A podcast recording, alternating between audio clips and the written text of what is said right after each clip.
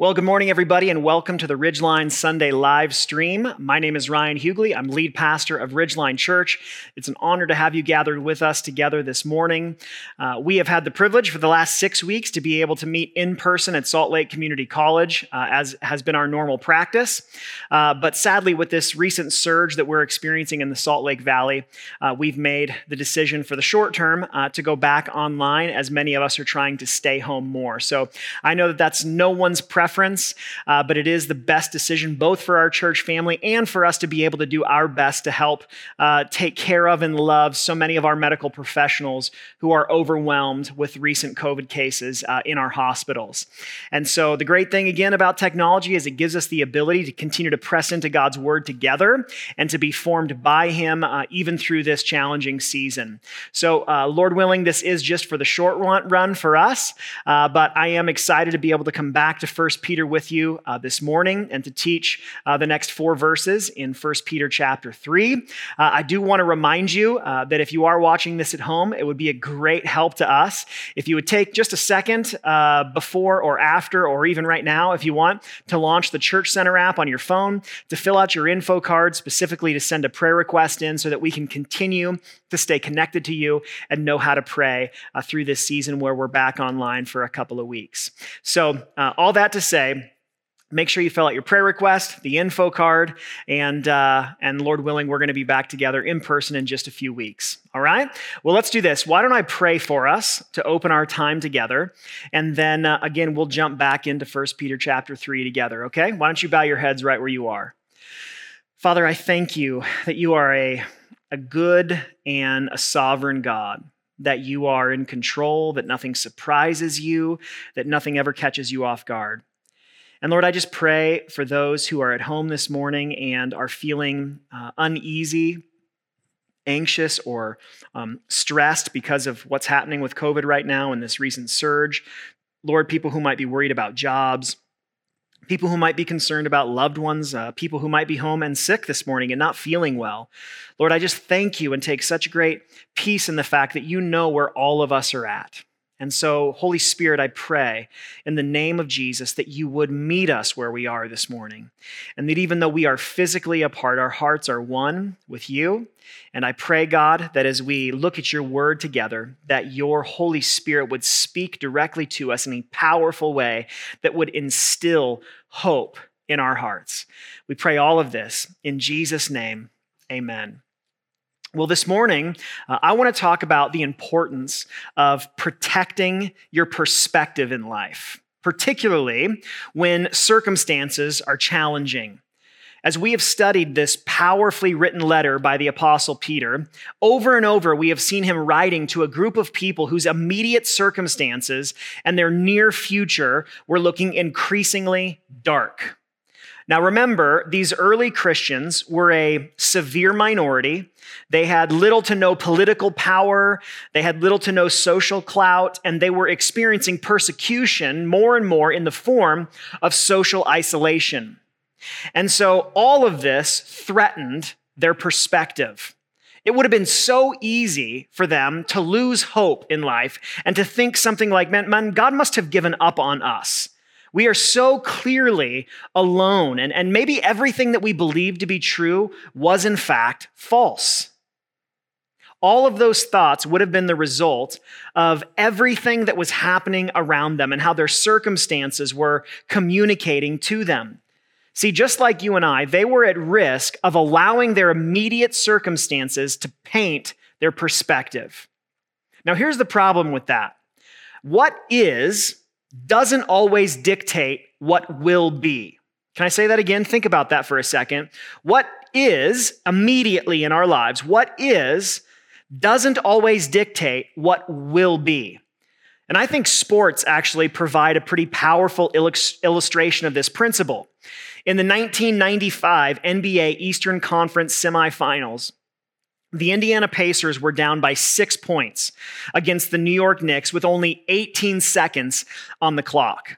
Now, typically, that sized deficit with that little amount of time would have meant that the game was over for the Pacers. Furthermore, Rick Smits, the Pacers star center who had already scored 34 points and held Patrick Ewing to just 11, fouled out of the game with just a minute and 40 seconds left to play. So at that time, with, a, with whatever it was, 18 seconds to play, the score was 99 to 105. Only 18 seconds on the clock, and they are down their powerhouse player. So all of their circumstances pointed toward the game being over. But then something so unexpected and amazing happened. Reggie Miller, who some of you might remember if you follow basketball, who had struggled all night long, shooting just 7 for 18, he hit two three pointers in three seconds, tying the game at 105 105. And then he was fouled and he hit both shots with 7.5 seconds left, and the Pacers won this incredible game 107 to 105. He scored eight points in just nine seconds. It's one of the greatest comebacks in sports history. And it reminds us that what is doesn't always dictate what will be. Now, I totally understand that sports are not life, but my point is simply that situations like this demonstrate for us how dangerous it can be to allow our immediate circumstances to paint our perspective on life. See, our present circumstances that we find ourselves in any given moment, whether they are good or bad, they are, they are ever only the prologue to the larger and the greater story of Jesus in our lives.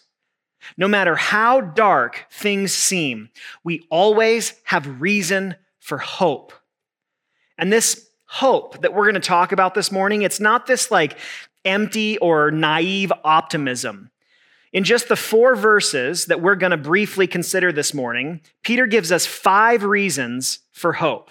So if you haven't yet, uh, why don't you find a Bible or maybe uh, launch an app on your phone uh, that you can read the scriptures from and do me a favor and go to 1 Peter chapter 3. Uh, we are specifically this morning going to be in verses 18 to 22.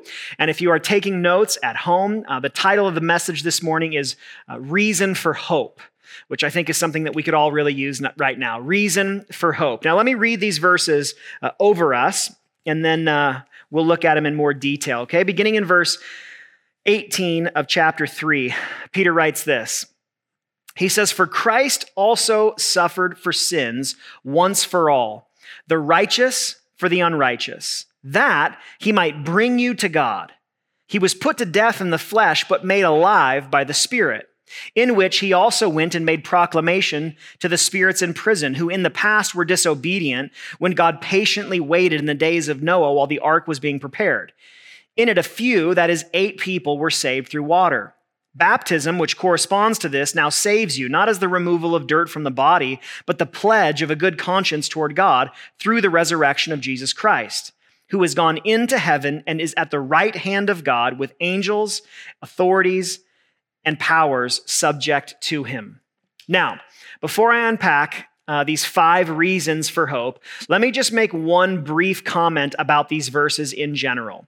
Uh, this passage has been notoriously challenging to interpret.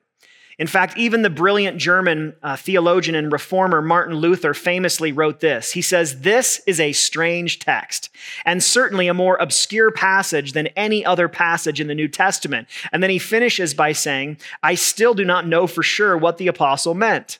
Now, I got to tell you, as a Bible teacher, it is a bit intimidating to tackle a text that even baffled Martin Luther. Now, this text uh, I, I believe mistakenly has been used to teach that upon his death that jesus descended into hell to preach to dead people. Uh, it's also been used to teach that prior to his earthly ministry in the first century that jesus preached repentance through the old testament patriarch noah uh, to the sinful people of his generation now, thankfully, in our own day that we live in right now, we have access to some of the most incredible resources ever. And the general consensus now is that this passage refers to the victory proclamation of Jesus following his resurrection as he ascended to his rightful place in heaven as ruler over all. So we're going to unpack all of that in just a few minutes. But all that being said, there is not any confusion surrounding the main theme and message of this passage. And so here's our big idea this morning it's this In Christ, we have reason for real hope in hardship. In Christ, we have reason for real hope in the midst of hardship. Now, rather than just simply state that and then ask you to take it at face value, let me show you these five reasons that Peter gives us for real hope in the midst of hardship. All right? Five reasons for hope. Here's the first one. Number one, Christ's death was not defeat. Christ's death was not defeat. So remember again, Peter wrote, Jesus was put to death in the flesh. Now, when Peter wrote those words, it was far more than just a dry doctrinal statement to him. Because remember, Peter had personally stood at the foot of that blood-stained cross and watched as the life drained out of Jesus. And so, as Peter wrote these words, they would have been tied to all the emotional memories that he held from the day that he watched this happen. He would have remembered the feelings of confusion and dread as his hope died with Jesus. Now, to a far less painful, but no less real degree, we've all experienced death of things that we hoped for this year. In fact, I think 2020 will go down in history as perhaps the year of our lives marked by more disappointment than any other. For instance, I, uh, many of you know I turned 40 in October. And Tammy and I had all of these plans to celebrate in a bunch of different ways. And one of those was actually a trip that we had been planning for a long time to Hawaii. We had this magical trip there uh, for five years ago for our 10 year anniversary. And so we decided to go back for our 15th anniversary and my 40th birthday. And then COVID hit. And as you know, everything sort of shut down in March, but our trip wasn't until June. And so for a while, like I'm think all of us probably would, I was like really holding on to hope. I remember thinking, man, surely this whole thing is going to be over by June, right? This is what we all thought. Turns out not so much. And so sadly, we did have to cancel that trip. And I think, I was thinking about this today. I think the single most disappointing moment was when I mistakenly got an email from Delta Airlines telling us that it was time to board the flight that we had been scheduled on. We'd canceled it, but something got messed up with their email. And so the day we should have been leaving for Hawaii and it was time to board our flight, I got this email from Delta. And it was just so terrible. So we've all experienced the death of things that we hoped for this year. But we're largely talking about trips, right? Parties, graduations, and gatherings. But imagine Peter's experience. Remember he, remember, he believed that Jesus was the Messiah. He'd spent three years, along with the other disciples, fully devoted to following Jesus. And then he watched with his own eyes as Jesus was put to death in the flesh. But here's the thing Peter also saw Jesus made alive by the Spirit, as he says in verse 18. Peter spoke with Jesus after his resurrection. Peter ate with Jesus. Peter was able to touch Jesus with his own hands. And so Peter knew that even when life looks the darkest, defeat is not imminent.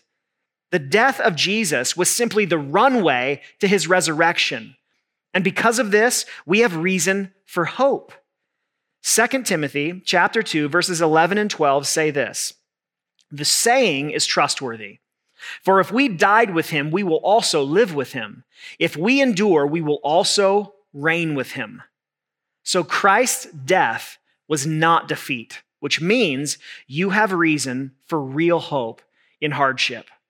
Here's the second reason for hope. Number two is Christ has secured our salvation. Christ has secured our salvation. Peter goes on to say that Christ also suffered for sins once for all, the righteous for the unrighteous. Now, think with me for a second about the anchoring effect that this should have on our hope. Because Jesus died for our sins once for all, our salvation is secured. So that means we don't have to prove ourselves. We don't have to wade through life worried that our good deeds won't out, outweigh our bad. Christ suffered and he died for sins once for all. I have a pastor friend who told me the story of touring a religious temple in his city. And this tour was being led by the sweetest and most sincere elderly couple who had given their entire lives in service to their particular faith. And as this tour came to its conclusion, this sweet couple, he told me, summarized their aspirations saying this At the end of our lives, we just hope we've done enough to be accepted by God. Now, listen to me for just a second. That uncertainty, that they had in their hearts and in their minds, that uncertainty is the crushing consequence of every works based religion. Jesus did not just make a down payment on your salvation that you now have to pay the remainder of. He didn't, he didn't just give you a head start, he ran the entirety of the race for you. Jesus suffered and he died to pay the full price for sin once and for all. And so, if you have trusted him, you never need to spend even one second worried about your future. Christ has secured your salvation. And so, you have very real reason for hope. Here's the third reason for hope. Number three is Christ gives us access to the Father. Christ gives us access to the Father. So notice that in addition to telling us that Jesus secured our salvation, Peter also tells us why. In verse 18, he says that, that he might bring you to God. Now think about that for a second, because that we can never forget that Christ's death and resurrection not only saves us from something, but it also saves us to something. We are saved to relationship, true, deep, intimate, transforming relationship with a perfect heavenly Father. And so, everything we read in this passage, and truthfully, everything we read in the entire Bible, is God in pursuit of relationship with us. And so, as I was thinking about this verse, I think Peter's words here ring with the familiar echo of the very famous verse, John 3 16. There, Jesus himself said, For God loved the world in this way. He gave his one and only Son, so that everyone who believes in him will not perish, but have eternal life. And so God the Father sent Jesus, God the Son, to bring you and I into restored relationship with him. And what I think sometimes we tend to overlook in this is God's deep desire for relationship with you and I. He didn't just save us from death to live in disconnect, disconnected from relationship with Him. He saved us to relationship. And the truth is, this should flood your heart with hope because it means that you are loved, that you are longed for. You're not just tolerated by God. It also means that you're not alone, that God is with you at all times and in all circumstances. It means you have access to the Father's infinite strength and infinite wisdom, especially in these wearying and complicated times. Christ gives us access to the Father. And so you have real reason for hope in hardship. Now, the fourth reason for hope is that Christ declared victory over death. I love this one. Christ declared victory over death. Listen again to what happened just after Jesus' resurrection.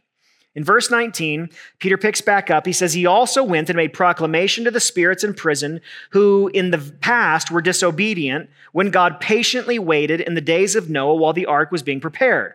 In it, a few, that is, eight people, were saved through water. Baptism, which also corresponds to this, now saves you, not as the removal of dirt from the body, but the pledge of a good conscience toward God through the resurrection of Jesus Christ. So, it is so critical that we don't get so lost in the midst of the more confusing language that Peter employs here that we would miss the more significant reason that he gives us for hope. Jesus, in these verses, Jesus proclaimed victory over death. Now, for me, this brings to mind a powerful scene in C.S. Lewis's The Lion, the Witch, and the Wardrobe, which hopefully you've read or seen the movie. But if you remember toward the end, the great lion Aslan has given his own life to save young Edward who had betrayed him. And so, after torturing him, shaving his mane, and muzzling him, the white witch drives a knife deep into Aslan's heart, killing him. And then the witch and her minion army strut off, fully believing that they have defeated the great lion. But just moments later, the stone table is broken in two, and Aslan returns bigger and more beautiful than before. And as a great exclamation on this grand moment, Aslan turns to Susan and Lucy and he says this. He says, And now to business. I feel I am going to roar. You had better put your fingers in your ears. Lewis continues writing, and they did, and Aslan stood up, and when he opened his mouth to roar, his face became so terrible that they did not dare to look at it. And they saw all the trees in front of him bend beneath the blast of his roaring, as grass bends in a meadow before the wind. Now, while Lewis's story is clearly fiction, Peter states as fact that Jesus did the same thing. As he ascended back to the right hand of the Father, Jesus roared, declaring victory over every evil, including death. And as he roared, the curse was reversed, and we received a true and a living hope. Christ declared victory over death, and so you have reason for real hope, even in the midst of hardship. Finally, our fifth reason for hope this morning is this Christ sits sovereign over all. Christ sits sovereign over all. You know, after rising from the dead, 1 Corinthians 15 tells us that Jesus appeared in the flesh to Peter and then the apostles and then to more than 500 people. And Acts 1 tells us that after this 40 day period, Jesus ascended into the sky and now he sits enthroned uh, over and above all things. And so Jesus has secure, sovereign control over everything that takes place in this world.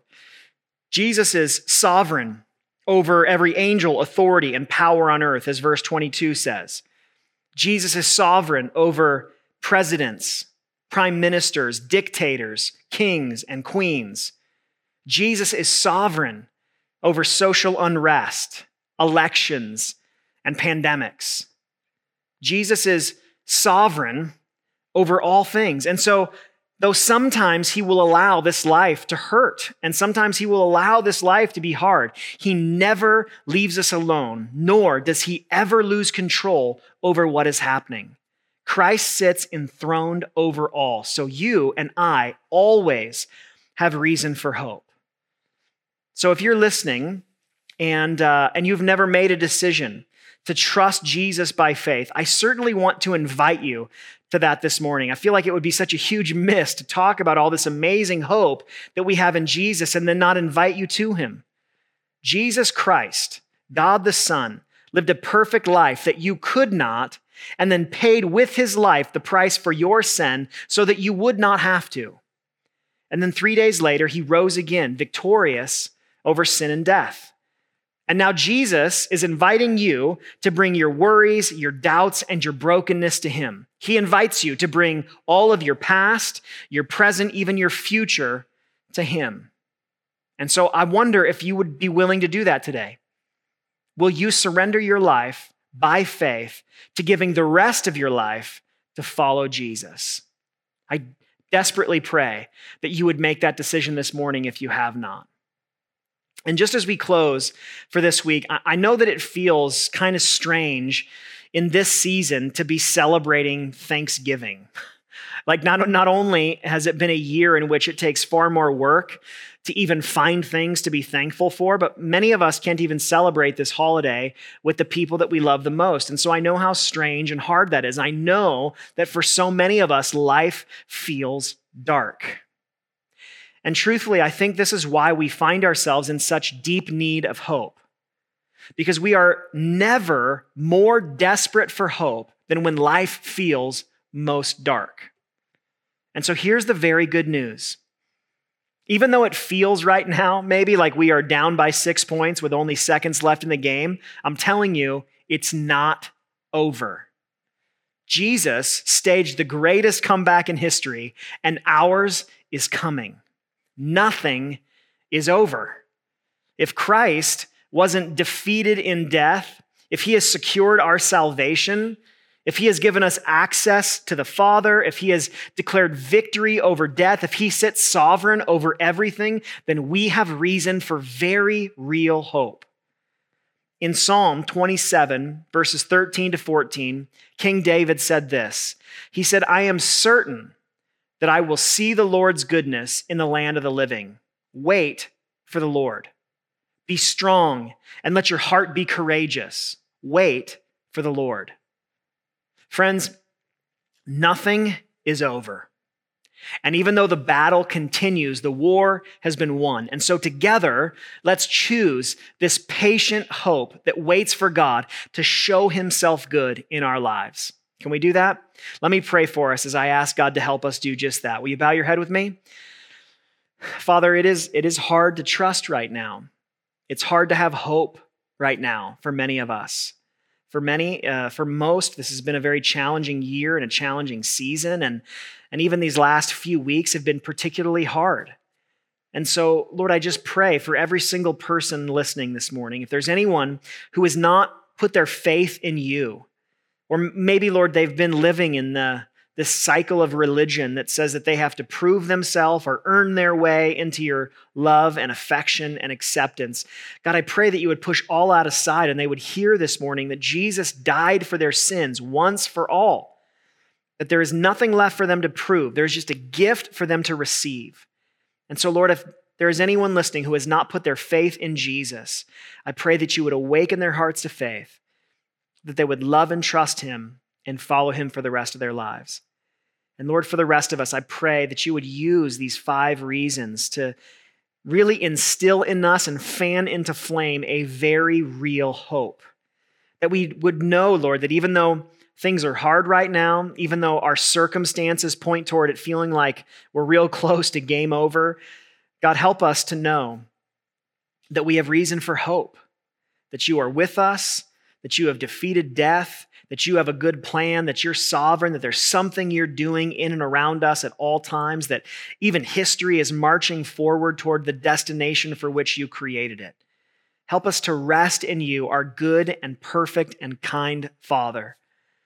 Lord, we love you. We need you. We are so thankful to Jesus for who he is and everything that he has done for us. Lord, would you use this hope to grow gratitudes in our hearts this Thanksgiving week? Protect us, keep us safe, bring us all back together in person soon. In Jesus' name, amen. Well, I love you guys very, very much. Thank you so much uh, for taking a few minutes to watch this. I want to wish you and your family a happy Thanksgiving. And uh, if this is your first time joining us uh, on our stream and you've never had a, the opportunity to gather with us in person and you want more information, uh, you can just visit uh, our website at ridgeline.church. That's ridgeline.church. Uh, there's more information about me, about our church, about our team there. We would love to see you back together with us in person. So, just as a reminder, there's not going to be uh, any stream next Sunday, uh, but Lord willing, we will be back together soon, or we will be back online and we will send more information to you about that. So I love you. Have a happy Thanksgiving, and I'll talk to you soon.